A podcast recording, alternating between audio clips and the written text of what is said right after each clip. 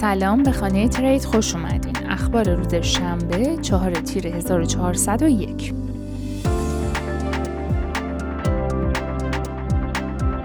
خولیو مورنو تحلیلگر ارشد کریپتو کوانت با استناد به داده های درون زنجیری و تحلیل تکنیکال بیان داشت که استخراج کنندگان ممکن است قبلا تسلیم بیت کوین شده باشند. داده های تاریخی نشان می دهد که تسلیم ماینرها معمولا قبل از نزولی شدن بازار رخ می دهد. به طور کلی ارزهای دیجیتال نسبت به قیمت دلار آمریکا به صورت معکوس حرکت می کنند اما جهش این هفته لزوما به این معنی نیست که تسلط گاوها بر بازار به پایان رسیده است.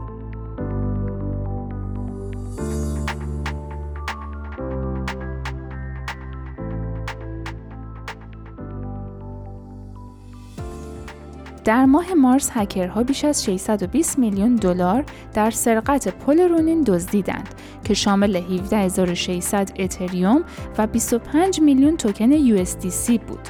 طبق گزارش بلومبرگ در روز جمعه پس از بازگشایی پل در 28 ژوئن کاربران می توانند به ازای هر اتریومی که قبل از حمله داشتند یک اتریوم برداشت کنند. آکسی اینفینیتی در صدد جبران خسارت قربانیان آسیب پذیری پل رونین هست. بسیاری از کاربران ارز دیجیتال در طول سالها دچار حادثه قفل شدن کیف پول شدند یا دسترسی به دستگاه های فیزیکی حاوی بیت کوین را از دست دادند. یکی از معروفترین نمونه ها مرد ولزی است که در سال 2013 یک هارد دیسک حاوی 750 بیت کوین را که اکنون بیش از 150 میلیون دلار ارزش دارد اتفاقی دور انداخت. با این حال بسیاری از هکرها و مهندسان متخصص در خدمات بازیابی ارز دیجیتال چنین افرادی ظاهر شدند. یکی از مدیران صنعت کریپتو معتقد است که ارزهای دیجیتال بانک مرکزی هیچ تهدید مستقیمی برای ارزهای دیجیتال مانند بیت کوین ندارند اما همچنان برای استیبل کوین ها نوعی تهدید به شمار می آیند.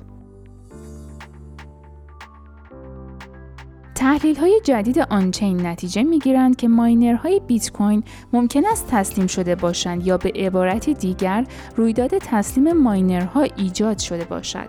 جولیو مورنو تحلیلگر ارشد شرکت داده های آنچین کریپتو کوانت در بروز رسانی 24 ژوئن یا 3 تیر ماه به پایین ترین قیمت بیت کوین اشاره کرد که اکنون به آن رسیده است و آخرین خبر امروز روند سودی XRP مدام در معرض خطر قرار دارد چرا که قیمت این آد کوین سطح مقاومتی را تست می کند که سابقه ریزش 65 درصدی داشته است.